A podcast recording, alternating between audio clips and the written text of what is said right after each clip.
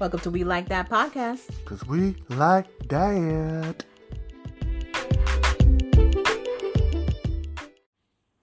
Welcome back to the We Like That podcast. I'm Calvin, I'm Javon. and we like that.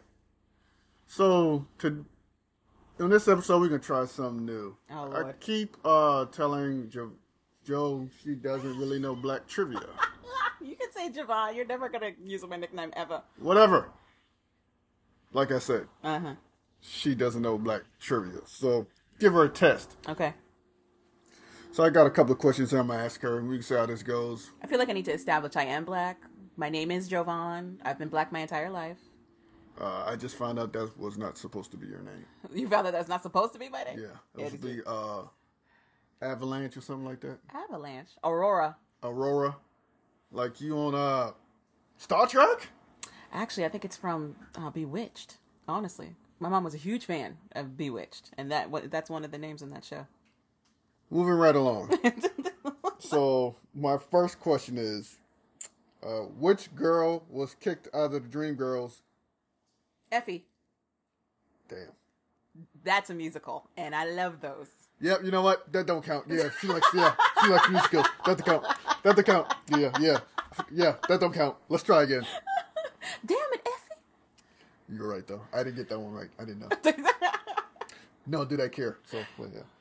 What was Mookie's job in Do the Right Thing? oh Lord! First of all, I haven't seen Do the Right Thing, and who is Mookie? Wow, that's uh Spike Lee's character. Okay, what did what was his job? Mookie, you don't know? No, I've never seen it. Okay, he was a he worked in a pizza parlor. Oh, okay, He's a pizza delivery boy. okay. Okay, and Girls Trip. What food did Dina used to give her friends sex advice? Uh, grapefruit. That is correct. Thank you. That's recent. I know that one. Uh, here's one. Okay. Quincy's father from Love and Basketball played for which NBA team? Oh, what? Um, I've seen Love and Basketball. I have no idea what team he. I want to say the Pistons. Wow. No. Oh, First of all, it was in. They were in California the whole time. I don't know. He played for the Clippers. Okay. You gonna know this one. And Get Out. What was the name of the other world state black people were trapped in when their bodies are taken over? Uh, the other world that they're trapped in. Uh, I have no idea. I have no idea. The under, the under something. You give up? Yeah, I don't know. The sunken place. The sunken. You haven't even seen Get Out. Yeah, I even even I knew that answer. I thought it was like the underwater thing. No, because I'm actually taking this at the same time I'm talking to you. my God.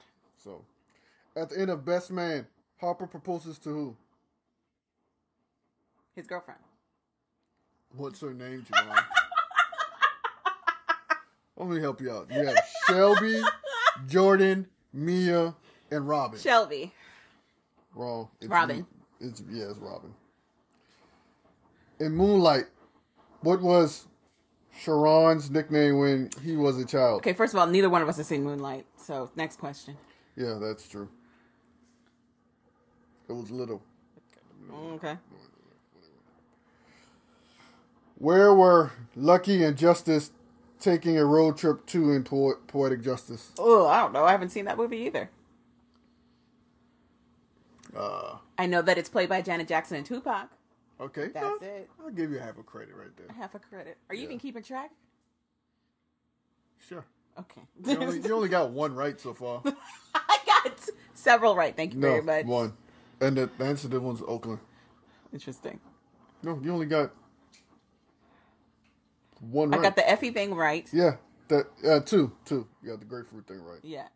Two. So how many questions have we asked so far? Are you looking at a BuzzFeed quiz? Watch your mouth. First of all, you're gonna ask me black trivia based on BuzzFeed. That is so true. Ugh. I'm so sorry. I'm disgusted. At least pull it from like the source, gossip, something. I, yeah, I, I did it to myself. Ebony, Do you know something. Um, the phrase "bye Felicia" came from what movie? A Friday. Okay, you got that right. But you've never seen Friday. I've never seen Friday, but I'm very aware of the fighting that happened when people were trying to figure out where that saying came from. Because Mm-hmm. white people ran with it for a very long time, and a lot of like YouTube and Instagram and um, what's the other one? TikToks. And people were like, you know, it's just a saying. And people were like, no, it's from Friday. So we have you've got, I give you eight questions so far, Uh huh. and you've gotten A two, three, three right. three right. Thank you very much. So now what we're gonna do, we'll give you two more. Okay. Got two cards here. Okay. Pick two of these cards. Okay. The first one is Okay. Who is the best group to ever come out of Atlanta? Do I get a multiple choice? or no? TLC, Okay. Outkast, Xscape Amigos. Ooh, Outkast, hands down. Calvin is a fan of Outkast. He himself is an ATLien. I oh. dare him to say otherwise. Go. Yeah, I'll take that. Because TLC is really close. TLC does a lot of things. I feel like Outkast changed a lot of the genre. Okay. I'll take that. Yeah, you're right. Okay, one. Yay! I got, now that's four. Four. Thank you. You gotta at least get 50%. Fifty percent of what? Then I'm actually leave my house. Oh my goodness. Okay, Yeah, I have to actually leave. interesting. So, yeah. According to Mama. Okay. Okay.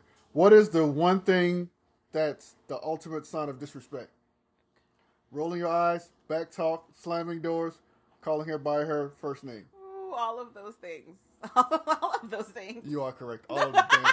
All those things get your get your ass whooped. All those things get you knocked the, knocked the hell out. Yeah. All of those things. So I don't even know what was the point to this question. I'm like, all of these got got me knocked out. All of them. um, I rolled my eyes, got them knocked out of my head. exactly. I, I thought about back talk. I didn't even back talk. I thought it in my head, got knocked out. exactly. Slam a door. I slammed the door. Mhm. As soon as that door got slammed, it got kicked back in, and then I was not allowed to have a door for a couple of months. Literally, I couldn't close my door for a couple of months. Matter of fact, I think she kicked it off the hinges. You know what? I think that's a lot of black people's experiences. I, I wasn't allowed to close my doors for at least two years. My dad said back in his day, his mom would take like take a screwdriver to the hinges and literally remove the door. Yeah, Yeah. calling her by her first name. if I wanted to die, I don't even think. I even. I don't think I knew my mom's first name until I was like fifteen.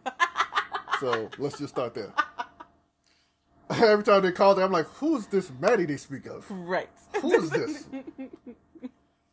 so yeah, you Yeah. got fifty percent. Okay. you get to keep it for the this okay. week. Get So- to keep my blackness for another week. Fantastic. So uh, we're gonna move on to the next topic. We're gonna talk about right after this. All right.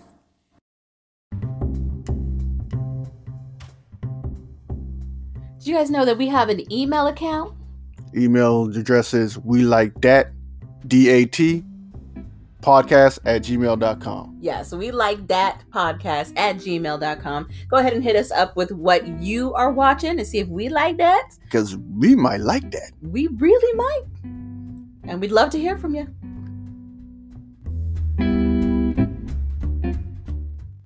All right, on to the That Happened this week. Are you ready, Calvin? that happened this week Wow. Okay, well, trying to give you some theme music uh, why are you giving everything theme music? i don't know Okay. i don't feel like a game show mixed with a ted talk Why do you think TED Talks have theme music? I don't know. They suck that's why i don't watch them if they had theme music i might watch Then how is it a mix of a TED Talk? what are you doing this week for this week what are you doing this week for this week Okay, so nice and short this week. Um, I've really only been paying attention to two dramas that are unfolding. First one is Jonathan Majors litigation drama that's continuing. As you may know, Jonathan Majors was arrested for misdemeanor assault, aggravated harassment, attempted assault, and harassment. And this came after the woman that was allegedly assaulted saw him texting another woman and tried to sneak a peek at his phone. So they're trying to say that they were together. Jonathan Majors may have been texting some other woman. She saw it and they got into an altercation, which resulted in bruising for this woman and an arrest for Jonathan. So, First of all, you shouldn't be looking over somebody's shoulder in a sneaking way. he might not know she was there, and this And strangled her. and strangled her. How do you how Oh. do you jerk away and strangle somebody as First a reaction? all, you didn't say she got strangled. She has bruising on her neck. Oh, continue. I, Very interesting. Okay, so anywho, I don't care about Jonathan Majors. That's the eh, eh. problem. well, okay, so a lot of people are kind of have, they have opinions because Jonathan Majors was on the rise. He had a bunch of projects that were coming out. Oh God, another black man taken down by the white woman thing. Basically, because the, allegedly this woman that they're talking about is his white girlfriend. How about they stop messing with the white woman and then, then they can't be taken down? How about that? That's how about that? that's another narrative. How about anyway, that? Stop. How, how about that? How about that? I don't- it's uh, it's it's it just doesn't look great, especially since he's about to be the face of Marvel because he's going to be the big bad that's supposed to connect all of their stories, and uh, it's looking like he's the big bad in real life. So. His lawyers recently released a bunch of text messages between him and the alleged woman, and people aren't sure why they did this because it doesn't look like it helps him. It looks like it hurts him more than that. So, just to give you a snippet, Calvin, because I know you like a summation. So a guy was a pimp. I don't know. Whatever. So, okay, so the, the text they released shows allegedly Jonathan Majors asking, Did you leave the keys? And then it says goodbye. It's two little text messages. After that is this long paragraph. Let me read to you. Uh, Please let me know you're okay when you get this. They assured me that you won't be charged. They said they had to arrest you as protocol when they saw the injuries on me and they knew we had a fight. I'm so angry that they did, and I'm sorry you're in this position. We'll make sure nothing happens about this. I told them it was my fault for trying to grab your phone. I only just got out of the hospital. Just call me when you're out. I love you. And then there's another text. They just oh, she don't. She don't. She don't leave that money, huh? uh, they just called again to check on me, and I reiterated how this was not an attack, and they do not have my blessings on any charges being placed. I read the paper they gave me about strangulation, and I said point blank that that did not occur and should be removed immediately. The judge is definitely going to be told about this. She ensured this to me. I know you have the best team, and there's nothing to worry about. I just want you to know that I'm doing all I can on my end. I also said to tell the judge to know that the origin of the call was to do with me collapsing and passing out and your worry as my partner due to our communications prior, out of care. She promised all will be relayed. All of that being said, do you think releasing those texts by Jonathan's team of lawyers helps him or hurts him in this scenario? Yes, it helps him. Okay. Sounds like to me. She collapsed. She said it herself. She collapsed. Okay. So people are saying that these text messages sound like a victim of abuse. No, sounds like to me somebody likes money Okay. and they don't want to be poor anymore. So they're going to do whatever they have to do to stay with the money. Okay. That sounds like to me. Okay. Other people are saying that this sounds like the apologies of somebody who's in an abusive relationship and doesn't know how to get out of it. It paints Jonathan Majors No. as somebody who has potentially repeatedly performed assault on this person. Sounds like to me somebody who's been with somebody who did have money for a while. Now that person has money. She's gonna get every bit of dime. Jonathan. Majors has been having money. He had a huge show prior to this that was on HBO. Seems to me like he's making a different level of money now. That's what it sounds like. But she's so she's a girlfriend. She's not really entitled to anything. Sounds like she to me she is. Interesting. Okay, so you don't think that these texts hurt him at all? You think it's just helpful for him? No, she said nothing happened. Just- no, you don't think they're helpful, or no, or no, you don't think they hurt him. Which one? They don't hurt him. Okay. She said nothing happened. Okay. Okay. They'll ask you, did he hurt you? And you say no. She also is the one who reported the strangulation. So she's the one that went to the police to report the abuse. Sounds like to me. now she's sending these texts, sounds like to me that she's confused. which is similar in logic for people who are in abusive relationships. No, relationships. sounds like to me he said it's over, and she was like, eh, "It's not that bad. It's worth the money." I, need, I, I don't understand what you're saying, but I would say okay. What I'm saying is, obviously, she likes her position where she's at more than she likes and values her own life. So look at this through the view of a judge. If you see this text, The judge is going to see those text messages and he's going to ask her. If she says yes to everything in those text messages and she concurs those text messages, it's nothing the judge is going to do because she doesn't want to press charges. okay. So nothing's going to happen. So in the realm of public opinion, do you think this helps or hurts him? Public opinion only matters if it hurts his job and his brand. Eh, and he's working with Disney, so you don't think this would hurt his brand?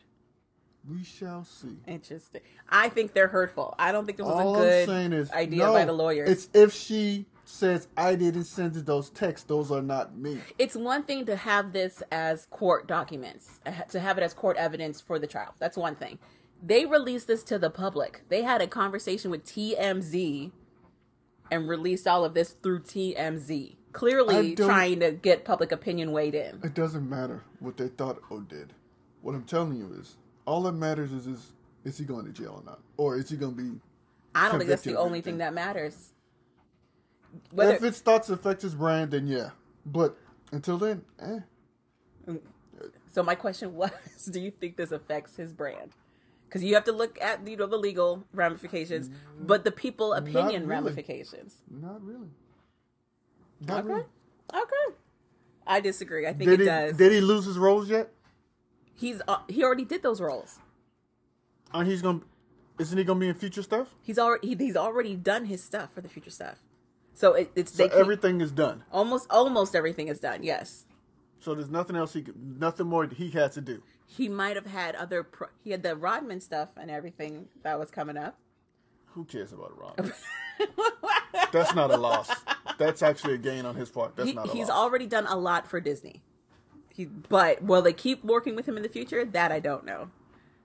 We'll see what happens. And I think the lawyers put this out to gain public opinion, but I don't think they thought it was going to go down the way that it went down. A lot of people feel that these texts show the behavior of somebody who wants I don't want to say who wants to be, but who's in a, a an abusive relationship and makes apologies for the abuser, which is not an uncommon thing for people in those types of relationships. That's what they think this paints this as. And I mean, it's not a great look that she's like, "Oh yeah, just because I passed out and we got into it, I don't think that they need to arrest you." It's like uh, especially when she's the one who went to the police in the first place. Whatever. It looks like she did that, got scared about her relationship, and is now trying to apologize for the action. So, I don't know how this is going to shake down. I don't think it's gonna. Nothing's gonna happen. Okay. I think it's going to hurt his career. He's a black man in Hollywood. It's real easy to replace him. So he may not have to deal with legal ramifications, especially if she decides not to pursue charges or whatever. But I think it's going to hurt his overall career. We saw what happened to Isaiah Washington. Not to say that he's exactly like Isaiah Washington, but I'm just saying. We've seen other black people, especially in the Hollywood circle, go through something like this and not recover. Okay. Okay. We'll see what happens. I don't. Eh. If he does lose everything, I don't care. okay. If he doesn't lose every anything, everything, eh, whatever. All right. So the other drama I got is uh, me following Tamika and Tasha Scott's ongoings post this SWV and Xscape Queens of R&B. Show. ba. Listen, Why is her name spelled T O C H? that's how her mom wanted it. Was that supposed to be some type of French spelling? L A T O C H A. LaTocha. L. L A Okay. T O Okay. C H A. LaTocha.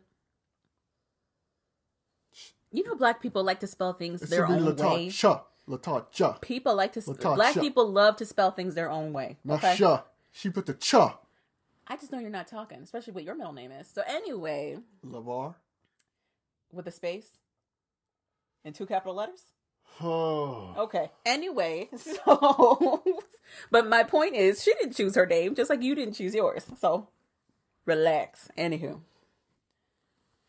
So Tamika recently, well, and Tasha. They're just their drama has spilled into present day news. The Queens of R&B show that they're doing with SWV was filmed either last year or the earliest part of this year. So all of the stuff we're watching now is already done.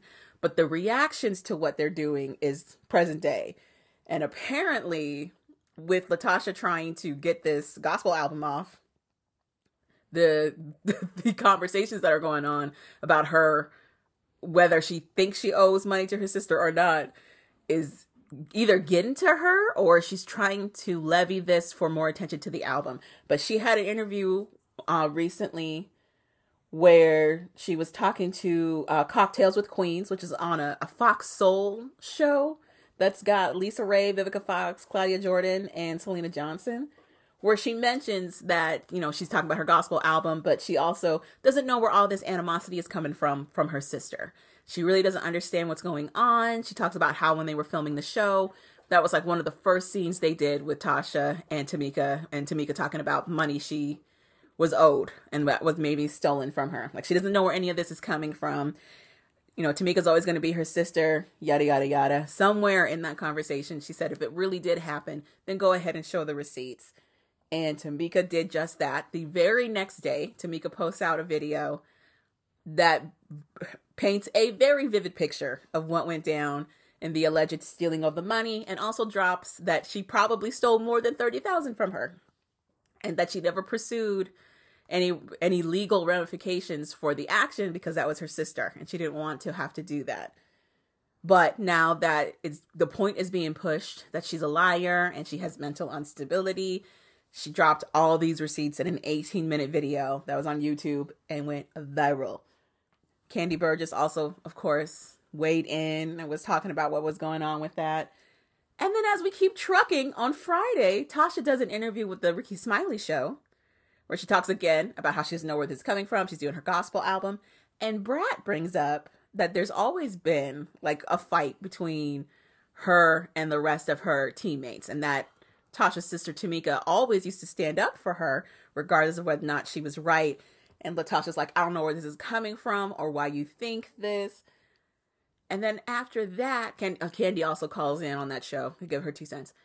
Then after all of that, Tasha does a Instagram live or Facebook live, some kind of live streaming thing, where she goes on an apology tour and apologizes to the group, her mom, other people about their misinformed perception of who she is, and that she's also in an open relationship with her husband Rocky whether it's an open relationship, he's dating other people, or if it's an open relationship, they share communication. That I'm not sure on, but this is all after we watched the last episode for for that Queens of R&B show where Tamika basically establishes that she's just going to cut off ties with her sister and her mom essentially. She's going to keep moving forward with the group, learn her sister's parts basically, because LaTocha is very much not trying to stay in the same group. She's trying to do her own solo album as a new gospel singer. What do you think of all of this drama, Calvin? Well, LaTocha and her name have something in common. They're both wrong. um, Not wrong. Yeah, it, it's too. It's like a. She says show receipts now the receipts are coming in. Mm-hmm. Not to mention Tiny's mom also being in the video for con- Tamika connecting all the dots too. Mm-hmm. Somebody said, "Who's the white lady lawyer that Tamika has with her?"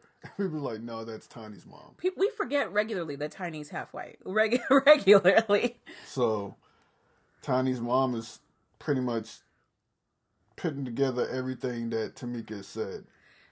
And she's like, I didn't even know Rocky's real name. Mm-hmm. Because she's, um, she's only known him as Rocky this whole she's time. She's only known as Rocky.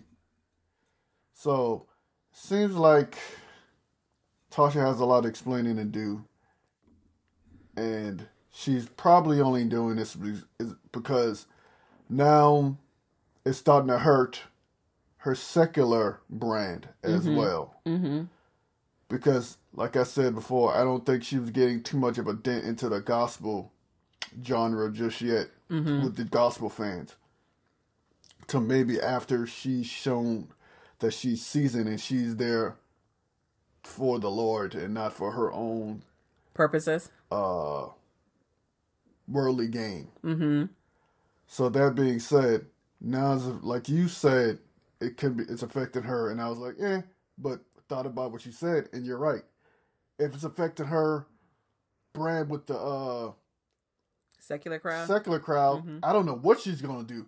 So it leads me to believe that album was not doing even what they thought it was supposed to do. And trust me, they didn't think they were gonna get some big time diamond or gold album. mm-hmm. They were just trying to probably go, Like get their foot in the door. yeah. Mm-hmm. So the units that they thought they were gonna sell, they're probably not even selling. So gold would have been like uh a, above and beyond Okay. achievement. Okay. I don't even think they're going wood. Okay. okay. She might go plastic. well, will she even go plastic now? If styrofoam right now is not even attainable. I'm confused because she filmed this whole this whole show. She filmed the show. Did she really not see how the perspective, especially her personality perspective, was going to be taken by the viewers at all? Did she just think they'd be on her side? I don't think she thought it'd get chopped up like that. Okay. And Okay. two, like I think gold is five hundred units, five hundred thousand units, I doubt she's getting that. and diamond is like one million. Right. Which I oh, also Oh, don't think. Which oh, was, I don't know how it works, but I know gold should be around five hundred thousand units. hmm I don't. Then again, I don't even know how to it with streams. It's different with streams, so I don't even know. But Okay.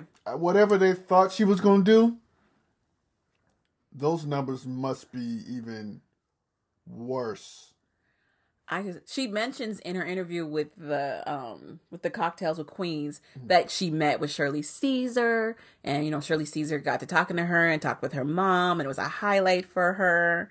Uh she recently was on the podcast with um it's the God to meet people. What's what's her face? Good good God, and me people. Yeah, that song. Mary Mary? Yes. Um Erica Erica, Campbell? Yes, she's she did a interview with Erica Campbell on her own little gospel tea podcast. Oh, well, she has. Uh, I think she does a radio. She's a radio personality. Too. Okay. So yeah. So I think she's been trying to make like the the circle, make the, The rounds. Yeah. Okay. So it'll be interesting to see. I she dropped her single right before the show launched. Then all of this is coming out. People are gaining their own views and opinions of what she looks like, doing what she's doing, how she's treating the girls. And it's not coming across positively. Now she says that she's being bullied.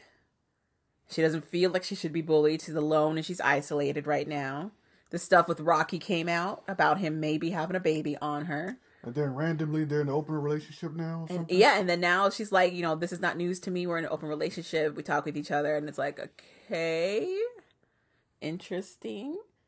But she also still claims that she's still part of Xscape. But Xscape is quick to say that, nah, it's the three of us. Like it's it's just Kandi, Tamika, and Tiny. That's what the flyer is saying. That's all that's on the flyer. So actually, they're coming out here to DC tonight. I wonder if, which I think is smart. They're touring right after this show. That I thought that was smart to do it in that way. Um, Tasha dropping this album before the show even launches it was a whole day, but dropping her single before the show kicked off. I don't know how smart that was. I don't. I don't know. I don't. I, just. I don't know. She just had poor. Uh, team. Her team. Just, everything. Everything was just executed poorly. That's all. Her team is Rocky. Well, she need to get a new team. Uh-huh. It just everything was just executed poorly. That's Yeah. all. It's just bad timing. She didn't know how the show was going to turn out like this. Did she not I know? don't She's in the show. Is my thing. no one knows how it's going to turn out because sometimes it you can have bad publicity or look bad on the show and it puts you in another stratosphere.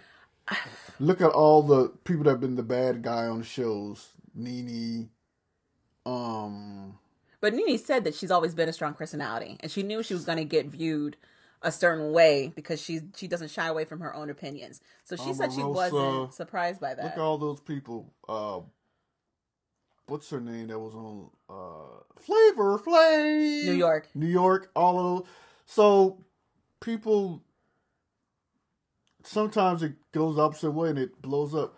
But for her, the reason it didn't work is because she was trying to go into a genre that doesn't accept stuff like that and to think it was going to help or get your name out there. First of all, she probably didn't know how it was going to come off on camera okay. until after it happened. You don't know what's going to happen until it happens, and then you see the, the the blowback to it or whatever. True. So, in her defense, she didn't know. So the fact that it happened, it is what it is. I just think for her genre of what she's trying to do, gospel music, it just doesn't work. Mm-hmm. Now maybe she was trying to do like an R&B album, it might have worked. Okay. I just think it didn't work because she was trying to do gospel music. and you're not you're you don't have a foot in the door, you're trying to get in. And this is how you are brought to the world. Right. It was just everything was just a bad look. From Motown standpoint, from her own team's t- standpoint, everything was just done poorly, executed poorly and badly. Uh huh. So I don't know what else to say. But it sounds like, seems like, even if Tamika wants to sue her, I don't. I think Tamika is pretty much kind of already destroyed her case because she's put out everything into the public. I don't I don't think it's destroyed her case. I mean, yes, she has made it public knowledge what's going on, but I don't think it destroys her case at all. If she was going to pursue it, I don't think she's going to pursue it. I think she's just trying to explain her side of things. Is the whole thing. I don't think she's actually going to sue her si- unless she gets pushed to. I don't think she's actually going to sue her sister for this money. I don't. I don't. I just don't. I don't. I don't get it. And her mom, I think Tasha gave a lot of the money to her mom. Got a lot of that money. Mhm. So in her mom's mind, Tasha took care of me. And you mad because when I asked you for something, you didn't have it, but Tasha made sure I didn't go without. I'm not gonna sit there and have you kind of destroy this family. I don't, so also in uh, Tasha's interview with those queens of or cocktails and queens, she briefly mentions that the whole gospel plan was a plan by their grandmother, and it was supposed to be Tasha and Tamika to do it. But now, but Tasha pushed forward. She said, you know, there's a point you reach in life where you realize some people just aren't for you, and go. she pushed forward on a solo deal instead with Motown Gospel. Flash forward to Tamika. Tamika was like, it was supposed to be both of us. Right. And she didn't know she was going in it solo. She thought his deal was for both of them to go do a, s- a album together, a gospel album together. Now, if you look at the time frame in the TV show, if you look at Tamika, it's like she knew what was going on. She just didn't say anything because she was kind of involved. But when she found out she wasn't involved, that's when I think she started like being like, okay, she's trying to do a solo thing. Well, so my other thing is, even if she was like, I'm not going to say anything because the, there is a, another deal happening, she still showed up for the girls. She still showed up for the practices. She still helped with the planning for the joint show. Like, she still put the effort in. Whereas Tasha did not do any of that. She didn't do any of that. She didn't show up for sound check. She didn't do the practicing at all. She's there for the few couple of meetings they have as a group where she makes agreements as a for the group saying like oh we'll do co-headlining oh we'll do this and that but she's not present at all and when they ask her to help with collaboration she's just like no i'm doing something else right now i got other things I think what happened was Tamika, when they had that first uh, kumbaya sit down at her mom's house, and all the and all the dirty laundry came out. Mm-hmm. I think that's what Tamika was like. Okay, my sister's slick, so let me focus on Xscape just in case, because my seems like my sister has no problem screwing me over. uh-huh Well, this family, from her point of view, has no problem screwing me over. right So let me just take care of me. Okay so so she was like i'm gonna put this energy where I actually get something back and they go play Yeah. with the girls. Yeah. Okay, that's that's definitely possible. Okay, I could see that. I just find it interesting. in her little soliloquy she did airing out all the receipts Yeah. she said it was supposed to be a contract with her and tasha for to do a uh, album for motown gospel Right. But i guess she figured out that tasha was doing a solo thing and just xing her out completely Okay. so i think that's when she changed plans and focused on more on Xscape Okay. Well, we'll- we'll- it'll be interesting to see. So there's only six episodes total for Queens of R&B. We are four episodes in, so there's only two more episodes. Yep. And SWV is just, I don't know. Just what they do. kicking for just- kick off their shoes and relax their feet. Like they're Yeah, just They're just doing anything, I guess. And I guess they're getting weak of waiting for these girls to come up with what the hell they're to do. it is interesting. And now all their problems are raining down on them. exactly puns, puns. yes, exactly. So I don't know. Oof, it'll be it'll be interesting, and I think this smoothly kicks us over into our worth the watch this week, which was the SWV and Xscape Queens of R&B episode, which we'll talk about next.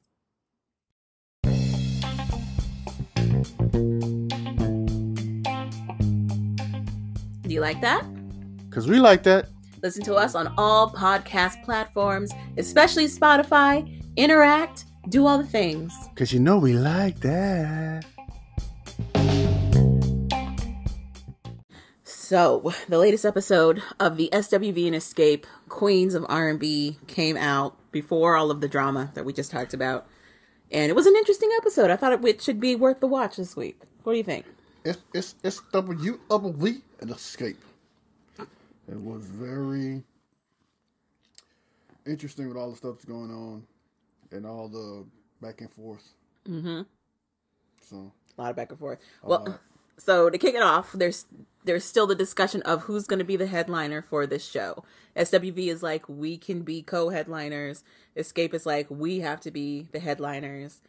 And then they have a little meeting, and Tasha makes a decision for the group that they're just going to co-headline. I like how they allow Tasha to make all these decisions and they say nothing. But she's never there for the rehearsals and the practices and everything. It's the they say nothing part for me because she was like, "We're just going to clear it up. We'll be co-headliners," and the girls didn't say anything. Kandi was like, "Whatever. She's not going to make me look like the bad guy if I speak up, so I'm just not going to say anything." But Tiny and Tamika didn't say anything either. First of all, I don't think Tiny's ever there mentally. She's in her own land. Yes. So let's just put that there. Um, I didn't know Tiny's name was Tamika. I didn't know she was another Tamika. yeah. Too funny. Uh, Tamika just is too angry to even hear what she's saying. honestly, I think she's still riding high from her um, little presentation she did for the group. So Tamika Scott did a whole presentation with their creative director on what the stage could look like. She threw out a lot of ideas about what they could do for this show. Um, and it's the first time she's taken up the mantle to do that. So much so that Tasha had an attitude about it. She was like, if this is one more thing she wants to take from me, fine. And I'm like, what other things did she take from you? I don't know. If anything, you gained a lot from her. I don't know. All I know is she was talking about putting horses and ponies on the on the stage. Tamika was, yes.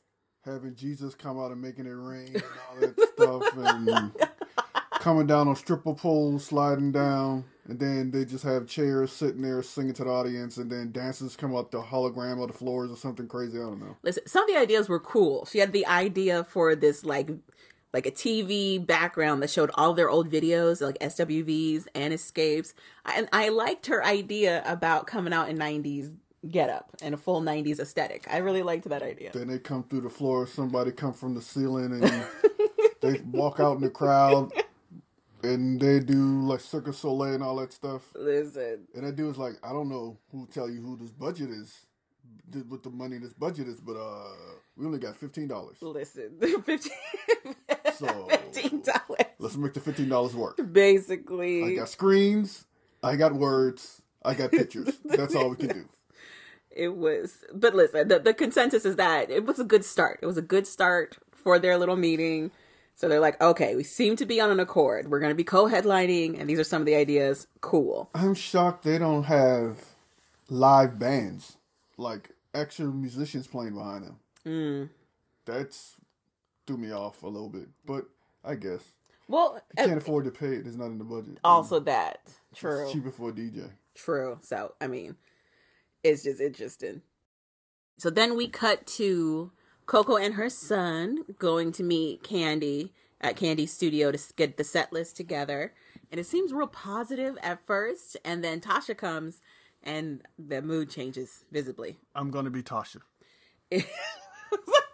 so it's Kandi and Coco with her son. Oh, I want to say Jalen. I'm pretty sure it's Jalen. Uh, they're just like, okay, this is what we usually do for the songs. You know, Weak is going to be there. Um, Xscape is talking about who could I run to will be there. And Kandi leans to Tasha and she's like, do you have any ideas of what you want to do? Nope, And she's like, have you thought about any tributes or anything? not particularly. it's just, just standoffish and not cooperative whatsoever. Honestly, I haven't thought given this thing too many too much thought. That's exactly what she said. And Coco goes, like, you know, we could let's let's this is something that's going to be historic. It's 30 years for both of our groups. You know, let's get past all the cattiness and let's just do this thing. And uh it doesn't change I just got a lot of things going on. Tasha's stuff right now. like all. I have to think about. So It is maybe later on I'll give it some thought. listen, it, it it doesn't make any sense. And then we cut to the next part. I don't even know if they agreed on their set list, but we cut to the next part. Uh, Kandi's talking to her general manager because Kandi has a gazillion other shows. In case you did not know, not only is she on The Real Housewives of Atlanta, there is another show that she had that was just about her family, and then there was another show she had about the restaurant that she's got under her name as well. And she's talking to the general manager for that particular company. And she's just like, I don't know what to do. Tasha is really not trying to help us whatsoever. And her general manager is like, listen, you can't prioritize someone that has never made you even an option. And uh, it's a good saying, but I'm like, does it fit what's happening right now? I don't know. All I'm saying is that's what he said. hmm It's very. I mean, I understand from Kandi's viewpoint, her and Tasha never got along. They never really got along, and Tasha is making it very clear that she's only focused on her gospel solo. She doesn't really care about what's going on with the S, you know, SWV and Xscape thing like at all. But I, I don't know that whole. You can't make somebody a priority who who only sees you as an option thing really fits because if Kandi had it her way, Tasha wouldn't be attached to any of this anyway. I don't know about that. Okay. But I can see why Tasha it's like you said, she's trying to use her Xscape audience as a fallback to getting her numbers up for her gospel album. The problem is, just like you said also, she's alienating those people too with all the drama that's going on. Well, now, I mean, post filming, absolutely. But if she was not doing gospel music, it'd be it'd be the same thing. Okay. So she ain't doing herself no favors in the gospel music spectrum on that side of the pond, and she ain't helping herself out on the other side of the pond. I mean, true. So True, true, she's true. like she it's almost like she took one step forward to take two steps back. I don't even know that she sees it that way, honestly. But then we run over to Coco and Taj having a little talk with Coco's son, Jalen. Um, Coco is really not understanding why Jalen wants to throw away all of the education that she feels they agreed he'd pursue in in lieu of a music career that he really wants to do. Because no one's told him he's not that good. Well, maybe. Maybe that's the case. Jalen is gung ho about being a singer. Coco's like, don't, no, don't do it. He No. does not have his mom's voice. His voice is not bad, but he sings through his nose, it sounds like. Oh my goodness. That can be fixed though. Like you can do things to not have that as a worry. But for Coco, her That's gonna take a lot of training to to not do that anymore. I think he's got that time. But but for but Coco's point is that the industry as a whole is terrible. And she goes on to say she didn't want any of her children to be attached to the industry at all. So she has a little she has Taj talk to her son and honestly I thought Taj's speech to him was really really good. It was definitely her her being a seasoned bomb. She was like asking him questions about, you know, where his head was at in pursuing dentistry, how you need to have a backup because they learned the hard way what happens when their music careers don't work out the way they want them to. You can have both. Why not do both things? And he kind of hears her, but doesn't really hear her. And she kind of meets him halfway and is like, well, how about instead of locking dentistry or pursuing education in this little box, let's leave it open on the counter. And he's like, okay, we'll leave it open on the counter. And I just thought that was a really cute moment for Coco and Taj to kind of bond because they famously did not get along for a very long time. I pretty much they had a co-worker relationship. That's Yeah. pretty much what it was. Yeah. All of the sisters for SWV is pretty much a co-worker, Mm-hmm. except for Lelee and Taj. I guess they were kind of cool. Mm-hmm. But yeah, But yeah, it's just I just find it interesting because you have both groups who went through the ups and downs of being in the industry, and it, in my opinion, at least the way the show is projecting them, in my opinion, it feels like SWV has done a lot of growth and maturity in terms of that. They're trying to make sure they have multiple streams of income. They've got other things going on in addition to being in the group and not getting in each other's way in order to make sure their group succeed. And then you have Xscape, who's the polar opposite of that. SWV just focuses on getting money. Hey, Hey, I mean, it's good focus. we don't care. We get on the stage and rock it. We figure it out with each other later on. But Mm-hmm. for right now, let's get this money, get on stage. it's a good focus. I'm just saying. Xscape, on the other hand, has options. Well, Mm-hmm. two of them have options. So they can care less. So Do they have? So I know. So Tiny and Kandi have reality TV options yeah, for sure. Tra- don't, people don't. Real, is the reason a lot of musicians and artists stop making music Mm-hmm. when they start acting and doing all that stuff. Them paychecks are two totally different paychecks. I mean, it's it's. I mean, it's good money for technically less work. Honestly, Because people might think Janelle Monáe is an actress, but she's actually a singer. But she wants to be an actress as well. That's why she's doing. But what I'm her saying is she's been doing way more acting and putting out music that's not true. lately. Well, I, I, okay, maybe I'm, I'm wrong. So, You know, she has her own studio. She also is doing like a lot of producing. so, but I'm just But she launched an album l- last year. But what I'm saying is, those actresses and actor paychecks are way better. They are nice. So, and Tiny and uh, Kandi saw those reality TV checks, and they're like, "Well, tell you the truth, we're not making this kind of money single and Xscape, and it's less of the drama to a certain I was extent." gonna say it's. I think it's more, but yeah, especially for hey. Tiny. Yeah, but hey, Huh. whatever. Let's get this paper, I guess. and it's it's an interesting concept. Then we get to the Xscape rehearsal. It's Tiny, Tamika, and Kandi practicing for the show. Uh, Tasha is a no show. Kandi's wondering where the heck she is. Time is passing. It's getting later into their practice session, and there's still no Tasha. Tamika's like, I'm just gonna come out and say it. There, she's not coming. She's she's not coming at all. She hasn't been active in their group chat. There's been zero communication. And Kandi's like, listen, she's treating us like she's Diana Ross or that like she's Gladys Knight and we're the Pips. No, yeah. First, she said like they're uh, what's the group name with uh, Supremes. the Supremes, and she's Diana Ross. Yeah. And then I guess that analogy was still too decent. and She went Gladys Knight and the Pips. Which, oh, because it's actually full members in that group. yeah. Yeah. Okay. Hmm. But still, and it's Kandi's like, whether or not she shows, we're gonna keep moving with the show. We'll just have Tamika do her sister's parts, and we get a little preview of of Tamika singing her heart out, doing her sister's parts. The problem is, is not that if she can sing. The problem is, they did it with four part harmony, full part harmony. Hmm.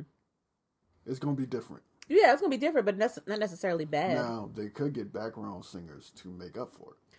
I don't think. Well, I think they have background singers already, But they also have Tamika doing Tasha's parts. Like the leads. Mm-hmm. Okay, then that's that's that's easy. So The, the harmonization might be a little off. That's I was impressed with their little practice because they were singing, like real singing with these mics. And I did not know that Tiny could carry a run like that. yes, I did not know that. had talent before Ti. I know it's hard to believe, but Tiny was popular and a star before Ti. That's I what I, know. that's what I keep hearing. I, keep know- hearing I know it's how hard to believe that, but yeah. Uh, I think the the movie ATL is based on them supposedly. No, let's not get carried away. I thought it was. I think the movie ATL is some uh Ti T, which is her husband, and um T-Boz. I want to say Dallas Austin I don't know who that is. So producer, another big producer out of Atlanta. I don't know. He did another bad creation and all the uh Boyz II Men early stuff. I just I was I was in shock uh, because I only know her as T.I.'s wife, the lady who got her eyes permanently dyed blue. That's how I know her as. Didn't even know that was a thing. That's insane. It's a rich people thing. It also can make you go blind. So Well, there's looks- that. well, she looks blind. It is. But she carries this run. I was like, okay, all right. And we find out that, you know, Kandi and them are trying to get a little tour together. That's going to be the three of them. And we've clearly it was a success because they're actually going to be out here in the DC area for during the weekend that we're recording this. And I think it's a smart move to be touring while your show is live. Yeah. Yeah. And it gives more context why it's only the three of you touring on top of that. So, And why is that? Because Tasha's going gospel. yeah. So in episode, you see her signing her contract with her master, I mean, husband Rocky, sitting right beside her. Why are you saying that now? I remember when I brought up the fact that it was kind of creepy how into his into her life it was. You were like, eh. So a man is very extra hands-on with his wife because he loves her and wants to be a part of her every every day to day. Mm-hmm. Now it's too much. You just called him a master. So you tell me. Sure enough. Oh my goodness. oh my goodness. But yes, he asked Tasha to come downstairs. He's got a one page contract for her to sign for Motown Gospel. She's mad excited. He's mad excited. And he asked her, What does this mean for the group for Xscape? What does that mean? And she doesn't really give him an answer. It's a very roundabout of like, we'll always be a group. It's where I started. And then like a refocus on her going solo. Look at Tina, I mean Tasha, you're gonna have to tell him. Okay. we got enough stuff going on right now. We gotta get in the studio, we gotta record, we gotta get on this uh You forget the words, road. anime? The words. Let's- Let's get this thing done. like and then when we get the aside tasha is just going in on how like the group and her sister have always been obstacles for her career there's constant optical obstacles that she's had to overcome in order to get her solo career and for her perspective she feels like it's finally her time she's getting this solo deal with motown she feels like sky's the limit and she's doing it her way and she's making this huge priority be her gospel career so my question becomes then why the heck do you still have a foot in with the group? Why? Why not just say I'm out? Because it's possibly the easiest way to get your new music out there. How? Let's just go for like remember how Kandi was asking her, Do you got any songs you wanna do or, or any um she said ballads or what she said any Tributes. tributes. Hey, one of the tributes can be one of my songs. But she didn't even give that as an option. Because she's not thinking business. Okay, so which brings me back to asking why not just be out?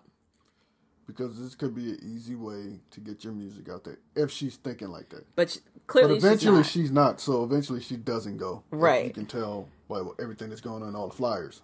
But I'm just saying she could have used that and then she could have been like, "Hey, Kandi, if you want, we can do body yada yada whatever that song is." pretty, pretty from, much that's a song. Yeah. from a play that Pretty she much. had. Well, I mean, if she was thinking business like, I feel like she would have put aside a lot of catty feelings and just focus on the paper. But she's not focused on the paper like that, at least not through the group. I think she's just shutting all that out for her gospel career. But she also wants to string it out as well. I don't know if it's because she wants to feel needed or she likes the fact that they have to keep going back to her No, about different different things. It's because one thing is kind of automatic, the other thing is still kind of up in the air. Uh, Xscape is a Mm-hmm. is a check. It's a quick check, easy check. But you got to tour with them to get that check. It don't matter. It's a check. But you got to tour with them to get it. I get what you're saying, but it's a check. But it's The a, gospel, it's a check she's not getting. but what I'm saying is the gospel is not a Guaranteed check. Guarantee check yet. So it's all about taking that, that easy money first. But she didn't even do that, so I don't know. Uh, to go back to us talking about the dramas that happen with her now, that's happening in real time now, now that the show is out and people have opinions about how she's treated her sister and everything else. Did she really not know filming this show that she was going to be seen in this light at all? At all? No, I think they just think any press is a good press. This TV show is gonna let everybody know I'm coming out with a gospel album Okay. when it's coming out, and we're just gonna uh, hit the streets. All other stuff I can probably do PR for to clean up if I have to. Uh, I don't think she thought it was gonna get this murky or muddy, okay. or the storm was gonna be this loud. I'm just saying, she's ha- when she has these asides, and it's just her on the camera doing like a confessional. She's constantly talking dirty about this group and how they don't feed into her the way she wants them to feed into her. She didn't think saying that the way she was saying it was going to be construed as like, ah, she really could give two craps about what's happening with this group. Or did she think they'd understand her perspective because I she's think doing she it? thought people understand her perspective. Yeah. So And when we only got two more episodes left. Is do you think there's a way for her to salvage all this? no, wait, wait, wait. How many episodes is the season? It's a mini season. It's only six episodes, There, okay, and then it's done, done. and that it well supposedly done done, but with how popular it's gotten, they might be trying to pull for a season two. Okay, whatever. We'll see. But um, yeah, I think she probably she didn't think it was going to get this dark or like this. Mm-hmm. So she just made a calculated misstep. I wonder if it was calculated. Yeah, Do you think this was Rocky led? trust me, it is calculated. Okay. Do you think this was Rocky led? Master Rocky. Yeah. It was his ideas to be like, do this, we'll do this and do this? No, I don't think he could have saw all this coming out. Okay. but some of it probably. But I don't think he saw Tamika going left like this. Because if you look at it, it's all because Tamika went left. Prior to this, Tamika wasn't saying anything. Oh, okay. So you're saying because she's decided to speak up, Yeah. she normally doesn't. Yeah, this Okay. is why everything went left. Because Okay. Tamika started to defend herself Okay. And started putting out the business. Okay. That's why you- you're getting all this now. Right. So I don't think they saw that coming Right. at all. Mm-hmm. So that's the only calculation that they had no idea was going to happen. Right. Because Okay. I don't think they even thought about what if Tamika started talking. Mm-hmm. It then, then maybe they did, and maybe they just thought it'd be our word against hers. Mm-hmm. Because Rocky talking a, a really reckless, and Tamika husband ain't saying nothing. Okay. We just don't know he's not. We don't see what he's doing. So maybe he is saying Um, something. at some point, you got to say something out loud because Rocky's doing a lot of talking out loud, Mm-hmm. like a lot of talking, to the point where do you think Tamika ain't got nobody. I disagree. Yeah, I disagree. yeah, Okay. yeah. Okay. He's talking like, or he knows something about Tamika's husband. And he's not going to say anything. We just haven't heard it through the gossip sites that he's saying anything. But what I'm saying is, at some point, you got to make it known. Hey, let the sisters handle this. You stay your punk ass out of this. But we don't know It's that. between the sisters. We don't know if he already had that conversation with them. What I'm saying is he need to stop putting some of the stuff out there. Because it don't look like Rocky stopping, stop running his mouth. But that, I feel like that's stooping to Rocky's level. You know what I Whatever. mean? You gotta know. hey, you, hey, some of this disrespect know. gonna have to stop. I, I also don't know if he's not speaking this to Rocky in person because they have each other's phone numbers. They see each other. I doubt if they're talking in person. Mm-hmm. I doubt it because there's no way we, I'm talking to you after you say all this shit about my wife. I'm just saying, there's something to be said about letting somebody else talk in circles. All the talking that Rocky's doing, Tasha's doing, it's just, unfortunately, it's just inflicting more negative awareness to them. It's not helping them. They're, this extra talking that they're doing, explaining, apologizing, interviews that they're doing, it just makes them look even more like villains. And then you've got Tamika, who really wasn't saying a whole lot until she just dropped her last video and you saying her husband needs to say something, I think it's smarter to not. I think it's a smarter idea to not let them do their craziness. Let me focus on my business. I'll check in with my wife, see how she's handling all this, and go from there. Whatever they dropping these things like uh mixtape. Tamika out here dropping R. Kelly trapped in a closet type scenes and stuff. So I don't know. I wasn't ready for all those receipts she dropped. That was a lot of stuff. That was a lot of stuff. But still, whew, it'll be interesting to see um, if this is going to work in her favor. And then she had receipts. Do you think Tasha would be mad if at the end of this Tamika gets a solo deal? Boom boom. Oh yeah, she'll flip. She'll flip that damn house. I'm just saying now that now that Tamika's also taking over She'll her probably sister's punch, part. punch Rocky in the face, I don't, it's just I find it interesting. and then call him Robert.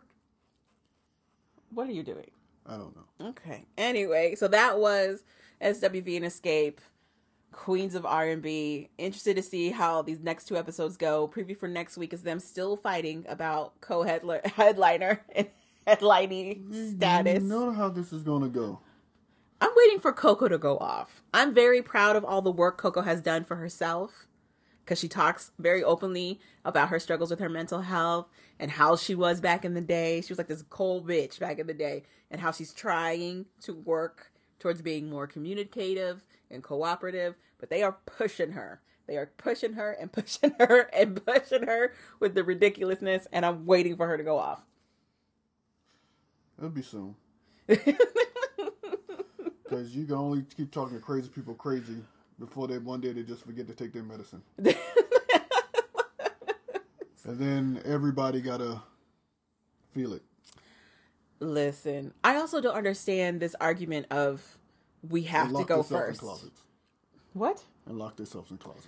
What do you think about Kandi's conversation that okay, if we're co if we're co-headliners, then our music needs to be after theirs, Well, that's when Coco snaps. Because Coco's like, we should start up with, with Weak.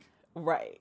Or no, she wanted them to go first, and then they were gonna do their their song, But, and Co- Candy was like, we didn't agree to that. but Coco's like, um, we, we should go first because we're going with Weak. No, she didn't want to go first. She wanted to go after them. Oh. They wanted to do do who do I run to, Mm-hmm. or no, they said let's do Weak and then who do I run to, and Coco goes no, let's do it the other way. Let's do who do I run to and then Weak. And then the crazy lady came out of Coco. in your opinion, Calvin, who has the bigger like single hit of the two groups? We already know it's SWV. Okay. So we're not even having this discussion. so do you think they should be the closer? Do you think uh, if you were to construct this Depend- playlist, Depends on what they're closing with. they're closing with a ballad? Good week. They're well, if Weak or whatever one of their other ballads, they're closing with a slow song. I guess. Interesting. But it can't. So Tiny and Kandi are like, we put butts in seats, so it doesn't matter that they're the more popular. Well, in their defense, they have been putting butts in seats. have they though? Yeah. In comparison to what is my thing? Like the Because comparison to every every other old act that's on the road trying to keep it alive. I'm just saying, SWV talks about how they toured with TLC. They toured with Info, like recently did these tours with these groups, and they had they had not had to do all of this in house fighting at all. Because they were they were working with sane groups. TLC, actual headache is passed a long time ago. Oh. Left Eye. Mm-hmm. Left Eye was the Tamik uh, Tasha the group. Okay. If we can, if we being honest, Mm-hmm. she had no problem cussing T-Boz and Chilli out Mm-hmm. and tell them, "Now I'm working on my own solo project." Okay. Because apparently during that time when they was at their height, she was working on her rap album Yeah. with with help from like Tupac or something she was doing. Mm-hmm. And they kept having to, because she would just randomly say, "My album coming, I'm working on an album," and they go like, "Bitch, we talking to Rolling Stone? What the hell you just go what?" Really, bitch? Mm-hmm. And they just look at each other crazy. Right. And left and left eye just keep talking. And then left eye turn around and burn somebody's house down. Listen, she she had emotions. And then they're like, "Oh, this chick gonna be in jail. How we gonna go on tour?" the only city she be able to do is Atlanta. right. This is not gonna help us. But they made it through. Mm-hmm. They didn't feel about Left Eye like they feel about Tasha, Mm-hmm. but Left Eye was their problem. So, En Vogue, I don't know if En Vogue ever had any. Yes. Yeah, they did. Uh, what's her face was there? Uh, the one who, Tasha. who did um that uh, group Lucy with Pearl. Tony Tony. Yeah. was the girl that went to Lucy Pearl. Yeah. She was there. uh, Tasha. So I know she was. She probably they, they do things together. I think she still sings the group. But you know, it is what it is. I just find it very, very interesting. These ladies are very, very talented. I feel like it doesn't have to be this hard. It does not need to be this difficult. We don't have to do power plays against each other nonstop. Honestly, the crowd really doesn't care. They just they just want to hear the songs. Yep, that's about it. so, so yeah. So we do recommend it. catch the latest episodes of this ridiculous show. SWV and Xscape, Queens of R&B, while it lasts. Because between the drama on the TV screen, the dramas going on on the, on the internet, it's it, it's very interesting. I'm rooting for Tamika right now. I'm hoping that this is a catalyst for her future projects. I didn't realize she did a whole play with Tyler Perry. Yeah, she was in the um, Meet the Browns. Mm-hmm. I forgot. I didn't realize that was her. She's in the uh, the movie version of the uh play. We got it. She's in the oh, she's in the play too though. Yeah, she's in the yeah. She's in the movie too. Well, not the movie. She's in the uh play, The they videotapes. the video. Yeah, Okay. the play video, recorded video. I'm probably gonna Uh, watch play. it after this recording. I'm not gonna lie. So yeah, she's uh, Mush, uh, D, Malaysia. Okay. She changed her. They had her, she had another name, but she changed her name. Her, her character is going through a breakup from her ex husband, who leaves her for a white woman. But the reason her and her husband break up because they had a son. He died somehow. He died, Oh. and she broke up with him because every time she looked at him, it reminded her of her son. Oh grief. So they fell apart after Okay. the death of their child. Okay. So that's the character, her, Her, her character's backstory. Because it is a Tyler Perry play. It's not gonna be something simple. So Yeah. okay. There's 9,000 things going on. and it all can happen at the same time. That there you go. There you go. All right, up next is Love After Lockup. The piece of resistance. I feel like we should get all of the storylines I did not care about out the way. Uh, of course we should. Uh, definitely first one up is um Brittany and Marcelino. No one cares. Hated it. Twist, they're still together, and that's really the end of it. Like it, that, it was didn't make any sense, and it was dumb. Quick and to the point. I like it. Quick as- Uh, also, Amber shows back up, and her whole storyline is that she might be a partner for a Mexican restaurant with a friend, and that's it. Nothing else there. Done with it. Puppy and Eric storyline. Puppy has quote unquote left Eric. We all know it's a matter of time before she's back with that dude. But she's living with Queen now, and Queen also doesn't believe that Puppy's done with Eric. So Puppy love. she's like, Don't let me go back to him. I haven't told him where I'm at. And Queen's just like, Okay. So short, sweet, and that's really it for those three couples. Get him out of here. That being said, everything else. Well, let's knock out Cameron and Eris because that also there wasn't a whole lot there. We pick up right after their fight. Cameron calls his sister Steph to relay what went down and how he feels like he's in the wrong, or no, how he was wronged. I'm sorry, that Eris is in the wrong, and she needs to apologize to him. But his sister, surprisingly, is like, "Nah, man, you gotta apologize." Twist of fate. She's right. Uh, Eris was asking him to get a job and not to prioritize the studio. Over their family needs. And his sister was like, We are 30 plus. Like, we don't have the time to just do whatever we want to do and fuck the consequences. She wants you to have a guaranteed income in addition to you doing your music, and you should meet her where she needs you to be at. And he says, Okay. And he actually apologizes to Eris. At first, it sounds like he's not going to. He says some weird shit about how he doesn't know why he's in the wrong. But then he like genuinely apologizes and hits all the points that Eris was trying to make. She apologizes back to him and it's like, I didn't mean to yell either. And I'm not saying you need to completely shelve, you know, your music career, but I want to make sure we can take care of us first. And then he plays her his sweet, sweet new track. Muffin body, muffin body. It, wasn't it called Muffin Man? I don't know what it's called. Question to the people out there. If someone tells you you should apologize and you kind of do, is it really an apology? He uh, he did it genuinely though. He honestly really did it genuinely.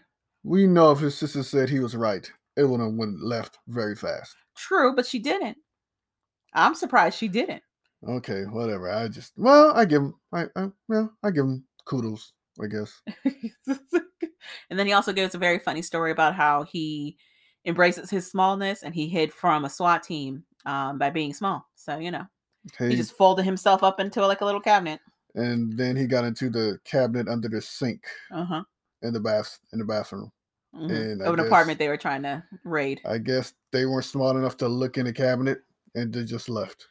They were probably like, "There's no way a grown man can fit in there," and they were correct. So anyway, If you're looking for a grown man that's a certain height, you you would check. I, I I don't think they were looking for him specifically because they were raiding. I think they were just trying to catch who they could catch. Raid like the road spray. Yeah. Mm. So what couple you want to talk about next? We got Taylor Chance, Derek. Taylor. Chance, let's get the that train wreck out the way. Oh my god. Well, first of all, Chance is not driving his truck. Chance is driving a car. And they don't even acknowledge that he's not driving the truck. How much you want to believe that that car got rebowed? How much you want to believe that truck got taken away? No, I think they just took the rims and he can't drive it because he has no more wheels. But they let him keep. You know, he was still making payments on that truck. Okay. I'm thinking the wheels are more than the truck. I doubt it. Okay. But anyway, he so he's not driving his truck. They haven't mentioned anything. Um, they have had their baby. Mason has been born, and uh, in my opinion, that whole thing went left after Taylor has her child. And granted, she's lost a baby boy before due to her blood clotting issue. She finally has a successful birth with Mason. The doctors and the nurse put the baby on her. She's so happy.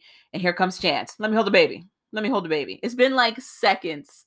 The doctors are still trying to clean up. The nurse has to say, "Hey, she just did all this work. Let her have her moment." And he's like, "Fuck all y'all." And he hold and he grabs that baby. Baby instantly starts crying. The baby still has the clamps on him. We are on one today. It. I just thought it was fucked up. It was fucked up that he's Wow. demanding Wow. Taylor hand over this baby. She just gave birth. Double cuss words. She's upset if you don't know. I'm just saying he was being selfish as hell for no reason. As long as you don't take it out on me, I'm not Taylor or Chance. what Just did you remember. think of that scene? Uh, the same thing you thought. It was deplorable. How dare he? How dare he? Uh huh. She should have slapped him. They should have kicked him out. You're so crazy, Calvin. I agree with you. Okay. I'm not going to disagree with you. You have that look in your eyes. Anywho, Chance also later admits that he has lost his job, that job that he works uh 46 slash 42 hours at, but leaves whenever he wants to to go gamble. But he found a new one. go. He found a new one, taking shots and still gambling. That's not the new job. He tries to hit his friend up for a job. Mind you, he has not told Taylor any of this. He, she has no idea that he's lost his job. He's like, it's better to lie to her for right now, because otherwise she'll just think I'm cheating on her. Because what else am I doing during the you know the hours I'm supposed to be working? And it's like, what kind of Hmm. logic is this? He and he goes to a friend to see if his friend uh, would hire him on for contractor work for, on a house that they're doing, and his friend is like, nah. Like, Nope. like we already have all the people we need. I had to actually let other people go because we had too many people on this project. Uh, hit me up in like a month if you want, but Four weeks. nah, I don't got nothing for you right now. Nada. Chance has the Zero. nerve Zilch. on the side on the aside to be like, I can't wait a month. that that that'll cost us the roof over our heads and yeah, of course it's going to you've maxed everything out there's nothing left so then he goes to a bar starts drinking and wastes $70 on a slot machine I get I get what he's doing though. I understand. You can't go straight home now. why So would you- you go spend more money you don't got Well, what if he hit the jackpot? He'd have won maybe two hundred bucks. i'm just saying he Two has hundred more than seventy. been gambling has he won anything we don't know. i think we would The know problem with gambling is you can't stop even when you win. i'm just saying That's the problem. i'm just saying it he's like who wastes $70 on a slot machine I do. you do sir Yes, I do. I do. I do. I do. Taylor, meanwhile, is having a conversation with her sister, who apparently left before Mason was even born. She couldn't stay in that hospital with Chance. And uh, she's like, I need to talk to somebody because she's stressed. She they still can't pay their bills. Uh, you know, Chance isn't talking to her, and she doesn't know what else to do. And we leave it at that. That's how the, their story ends. Same old problems, just a different episode. And one less car. I think they repoed that truck. Probably. Uh, you want to talk about Derek and Monique, or you want to do Michael and Justine? Let's just go straight to Derek Monique. All right. So Derek and Monique. Oh, we still got Blaine and Lindsay. Which one you want to do? Let's do Blaine and Lindsay. That's fast. Okay. Blaine and Lindsay, real quick. Um, I also don't really care about this storyline because it doesn't make any sense. You should have put that one in your beginning right? I should have. Well, you know what? It wasn't. I'm gonna give Blaine a little credit because there was a touching moment in his little storyline. So we're still picking up with Lindsay being pissed at Blaine for not telling her that he got this deal and now he's on house arrest and all of this, yada yada yada. She leaves. She packs up her little stuff and and just rolls out. And he's like, where are you going? he doesn't know what's going on. Then we find out Blaine has a testimony to deliver at his church. And he's invited her, Lindsay's daughter, her mother, and of course Lindsay. And he's hoping she'll show the mother and the daughter, show, or the Lindsay's mother and her daughter show. But there's no sign of Lindsay. They meet his father. They go inside the church to get ready. And then Blaine gives this heartfelt testimony for uh, what they call this Mission and Overcomer Sunday for this church. They apparently do it every fifth Sunday, which also confused me. Is there more than four Sundays in a month? Uh, I just go. Whatever Sunday they say it is, I just go. Amen. So I don't, I don't know. it just, but anyway, so he goes and gives his own little testimony about Uh, how he's dealt with his addiction and what he's done to overcome it and how thankful he is for the people in his life that have helped him get to where he needs to go. He gives a wonderful little portion of it about his grandmother my grandmother helped raise me. And how he doesn't want, you know, her work to be in vain now that she's passed. And it's just really sweet and very heartfelt. And he even gives a shout out to Lindsay and her family for being in his corner while trying to also deal with his recovery. And it's just really, really heartfelt and sweet. What did you think of that scene? Uh, it's okay. Only only way I can tell what Sunday it is at church is by the choir. So That that has nothing to do with the scene, Calvin. What did you think of Blaine's testimony? I didn't think that much of it. Oh, I, I don't really care too much. wow. It was just him doing a lot of lip quivers and thanking everybody. And that was pretty much it. their their What I took from it. their storyline isn't isn't the heaviest at all in terms of of like I guess the drama and the conflict that could be happening. The storyline is I'm a fake like I'm upset because he's not telling me everything, but he's not lying. So, yeah, we got to figure out a way to stay on the show. I guess. But they they seem to come to a consensus. He's like, you can't keep running off. She's like, you can't keep stuff from me. And they're trying to move forward with it, whatever that is, moving forward. Uh, then on to Derek and Monique. Derek has decided he wants to fly to Chicago from Ohio to visit Monique. He picks up the phone to call her and is like, hey, I'm going to come out there to see you. And what did she immediately say? Why don't you answer your phone? She, apparently, she's tracking his phone. He didn't answer at some point. He was like, I fell asleep. Because you know, you you don't you're not allowed to sleep for some reason. he has to answer his phone at all times, no matter what's going on, It's just very interesting. which is stupid to me. You know, they had a interview with Angela Yee. Angela Yee had him on, the, on her show. Why? We'll we'll find out at a later time. I have no idea. Amazing. But because of that, they feel like they can charge ridiculous amounts of money for other people to interview them now. We should try to get them on this show. Absolutely. If you got eight thousand dollars, sure. Um, That's what they're charging. we can work around that. Just sound bite it. She would do it for a twenty piece. That's messed up, Calvin. Anyway, We all know it's true. so Derek is like, I'm coming out to Chicago to see you. She gets real happy about it. And she's like, You got the pass? Because you know, you still on parole and Yeah, everything. And he's like, Yeah, I got it. Don't worry about it. He did not get it. Twist. He did not get this pass. He's still waiting on the PO to call him back, he says. And he but meanwhile, he packing and trying to head out and got a ride and everything. Um, he goes past his grandma to let her know he's that he's about to leave, and great grandma uh checks him. I didn't know his great grandmother was so team Monique. When he tells her he wants to propose to Monique, because now he has the ring and everything, he wants this trip to Chicago to be where he proposes to her. Grandma was great grandma was quick to be like, please don't fuck this up. Like, don't mess around unless you mean it with this girl. She we're just dropping the f bombs left and right. today. listen, she said it. She's like, listen, fire. don't do anything crazy. I like Monique.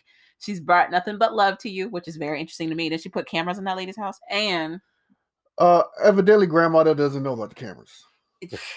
But she's basically like, if you're serious about this, be fully serious about this. She probably don't pay o- attention to your siblings. Grandma's probably doing OnlyFans in front of those cameras. Cecil, you ready?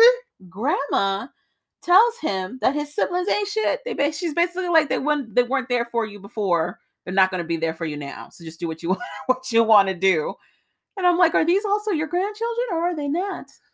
Anywho, so grandma says, "Hey, I got some money for you from my OnlyFans that I'm making." She gives him, breaks him off five hundred. She said, I got Easily. some change for you. And then she said, here's 500. I was like, wow. Okay. And then he gets in the car with his uncle to drive to the airport. Mind you, he still has not heard from his PO. And he still technically does not have a travel pass. So he's in the car with his uncle, and his uncle's like, oh, his uncle went and bought flowers for him to go give to Monique. And this is all on his dad's side. Like his dad's side is really in for her. They really like her. citizens. And they, for some reason, they really like Monique. They really do. And then um his uncle's like, So you got your pass? And he's like, I don't know yet. Like, they all are on the road to go to the airport. they're like, you don't know. Shouldn't you think you should call? He's like, call your PO, find out if what's good. Maybe she had a case or something, but you need to check up on this. When Derek calls the PO, it is attitude out the gate because Derek has been messing around essentially. He hasn't been doing what he was supposed to do in order to get this pass in the first place. So this PO is done. She's just like, listen, you didn't give me all the information I told you you needed to give me. Now you want me to rush. I'm not working on your schedule. I work on my schedule. I have other parolees. It hangs up.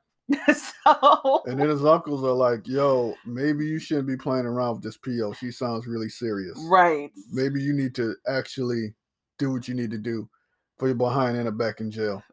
Again, they they're in the car on Bum, the road. bum, bum, which So- she kind of does. Some time passes, and Derek calls her again, and she's like, "I don't know why you still blowing up this phone. You didn't give me your return information, yada yada yada." He's like, "I just sent it to you," I faxed it to you. and it- eh, she- she's like, "Listen." But eventually, she acquiesces. She's like, "Okay, you got the pass. I got all your information. You got the pass to go. I am calling you while you're out there. You better pick up this phone. If you don't pick up this phone, you gone. Okay, okay, click." So Derek now has the pass to go to go see Monique in Chicago. And we end the, the storyline with that. What do you think gonna happen when you get to Chicago? I think um I think it's gonna be the Monique show. They're gonna fight. Clearly they're gonna fight. But his sisters won't be there. And she's got home territory. So she just think she's just gonna show off. Of 110%. Especially if he proposes. 110%. Huh, okay. Moving along. Moving along. We also have the big finale couple. And that's Michael and Justine.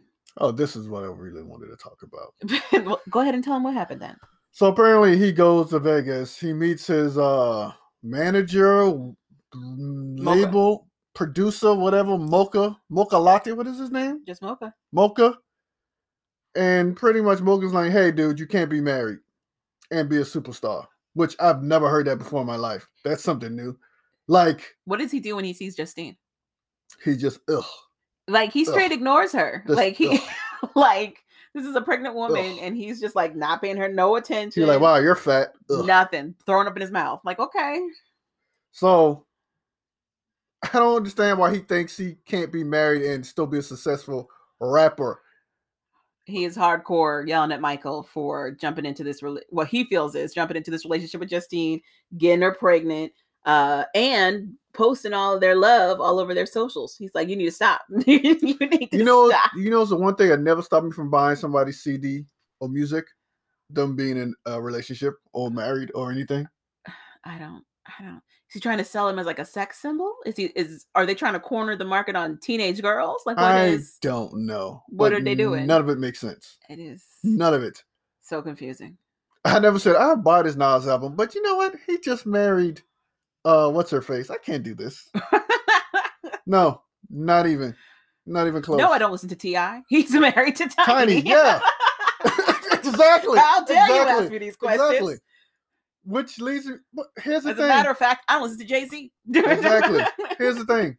Um, when you're single, women tend to ignore you. I don't know why. I guess you give off some vibe like you want something. But that's real life. He's talking about branding. He's talking about being available no one cares branding. about you being with somebody for branding. Branding has never stopped anybody from getting a brand. What you say and do has stopped you from getting a brand. Saying stupid stuff, being stupid, being uh, a commodity that's reliable. unreliable uh-huh. have stopped you from stop people from getting brand deals and all that stuff. Uh-huh. Not being married, not having a family. It's very it's very interesting. So I don't get what he's saying. Mocha wants him to take off his ring when he's performing and doing doing the music, and to take down the photos of him and, his, and the family in order to pursue this. He's Makes like, you're going up against sense. 18 year olds in this industry, and you have to be available. And I'm like, is that No one cares. accurate? is this accurate? Kendrick Lamar is married. I didn't hear nobody Who- say I can't listen right now. Who's these 18 year olds he's going up against? It's not that many. It's not that many 18 year old. It's not that many. Two. It's not that many 18 year old rappers. That's what I'm saying. It's not that many teenage. All those teenage rappers. Maybe there are a lot of teenage rappers. Maybe we just don't know because we don't listen to it. No, it's because probably y'all that stuff on the internet they independent and they're just making music upon music. So it's just a bunch of stuff you got to sift through that no one cares about. Well, like like you were saying earlier, if they are independent artists or underground artists, that means that money's going straight to their pockets. So maybe we don't we aren't aware of what that scene looks like. What I'm saying is his argument makes absolutely no It sense. it's definitely given jealous vibes. like I was first. Where's my ring? You can't bring this other hoe in when I'm still the main one. Like that's very much like I had I saw you first. oh, so- so. it sounds like a lover's quarrel, as you saying. I want to say lovers quarrel, but it sounds like a possession quarrel. You've never had friends who argued over the fact that like a new friend's being brought into the crew or the group and they feel a way about it. No, I don't hang with people like that. Okay, well, it happens with girls all the time. Like if you've got a, a, a couple of girls that are already friends, and then somebody makes a new friend, and they try to bring that person in, it's a situation because now they're like, "Why are you trying to replace me?" Yada yada yada yada, and, it's it's like a possession situation. And two, I don't mix friends. You know, mix them. No, just like I don't mix, like my foods to mix, certain foods to mix. That doesn't make any sense. So I'm Sometimes saying, it just ain't good. Interesting. Yeah. It doesn't make any sense. Uh also in that storyline. Oh, but also Michael agrees to all of the demands that Mocha makes. So yeah. Which also confuses me because we're watching them on a reality TV show. So secret's out. Michael's married. We all know this. That and that's what I'm saying. It's not a secret, so I don't understand the whole point. First of all, the whole point of him going in an engagement ring again makes no sense to me neither. I thought they were already married. Well, Clearly he likes the drama.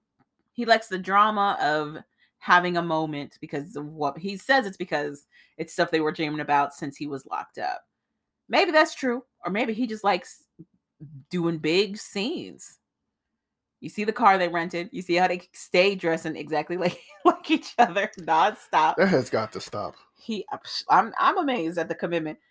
Uh, Huh. There's also the fight Michael and Justine have before they go to Las Vegas that just went in circles. Justine realizes that Michael took out 12 grand of their shared money from their shared account.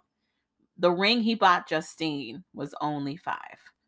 What's the other seven grand? What what what? Where's that going to? It's to set up the proposal. Okay, I'm telling you, that's what it is. it is interesting. She gonna she gonna eat some golden steaks and stuff and some golden infused crimps. When when she scampi. asks him about it, he basically tells her, "Don't ask me about our money. Know your place. Be- eh, Know your place." Essentially that, and then she kind of goes into how like she quit her job, and now that she's at home, he's just like kind of disregarding her and doesn't realize all the work it takes to just be at home and be with the kids because they have a lot of children at the house.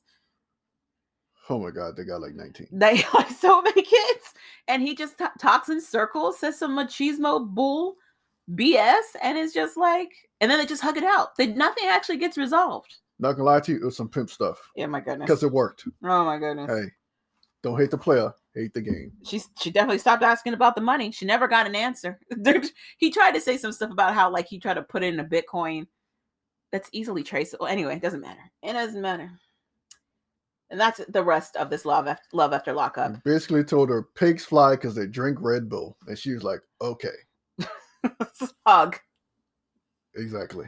this this episode uh, it, i mean it had its the michael and justine shenanigans mocha's whole temper tantrum was okay but everything else it just feels like they're running out of ideas No, I think they're just getting building up for the finale because that's when all the shit's gonna hit the fan. I wonder when the finale is you know when, when But, that episode um, is But like you got like Chase and Taylor uh-huh say say she's just a friend, but he say she's just a friend, which I think he's gonna end up doing something with that girl. uh-huh So I think he's at his wit ends, and I think when the goings gets get tough for him, I think he's gonna bolt. Uh, Justine and Michael, uh-huh it is what it is. It's gonna be the same thing. Michael Monique, it's gonna be her doing the most when he's in Chicago because he's there, mm-hmm. and she's gonna show off. That's what she's gonna do. I think he's gonna get in trouble because he's not gonna answer that phone call from the PO. uh Blaine and Lindsay, uh-huh same old, same old. Blaine is not gonna tell Lindsay something, and she can be like, "You lied." He'd be like, "No, I just didn't tell you. I'm not lying. mm-hmm. I wanted to handle it myself because I wanted to show you I could be a man for you." She's gonna flip, and she's gonna bolt again. That's their storyline. yeah Uh Marcelino and what's her face? What's her name? brittany Brittany, Marcia Lago. I'm calling Marcia Lago for now because I don't want to remember their name because their storyline sucks. Marcia largo Um, same old, same old. I don't know why I'm in Florida. I want to be in Vegas so bad because I want to get my poker life off the ground. Even though I had like uh, I don't know how many years to do that, it never happened. uh-huh She can be like, "Why don't you love me?" Ah, just like that same old, same old. Puppy love. Crying over Eric, per usual. yeah uh Amber and TC, why you want to work now? Uh because I'm a, a half what she's gonna a half owner or whatever mm-hmm. with this business. So they're gonna fuss and fraud about that. And that's pretty much oh Aries and uh Cameron. uh-huh Uh Cameron's got gonna pick up his phone and we're gonna go through that Rick and Mortis again. rigor mortis Yep, and that's rigor mortis okay yeah pretty much it. Did I How- get them all? How many episodes do you think are left? Because these are usually pretty short. They're like maybe what eight to ten. I think we got three more, and the last two gonna be the the really good episodes. That's when people start breaking things and punching stuff. Um, so that's gonna be the best TV Yeah, ugh. There was no Sean and Sarah, so because they're trying to figure out, trying to get Sean acting lessons to show uh a range of emotions. Emotions. They're like, okay, sir, this was almost human. So yeah. Oh, we'll this is what sadness again. looks like, Sean. This is what anger looks like. It's not this even keel. Right. Okay, try again, Sean. I'm angry. No, Sean. Cut. Let's try it again from the top, please. I don't So know. that's pretty much it. Yeah, that's been that's pretty much it.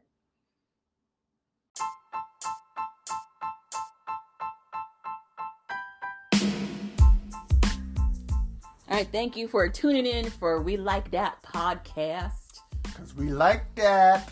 If you enjoy this podcast, please stick around. More chaotic episodes are coming down the pike. I'm Joe. I'm Calvin. We'll see you next time.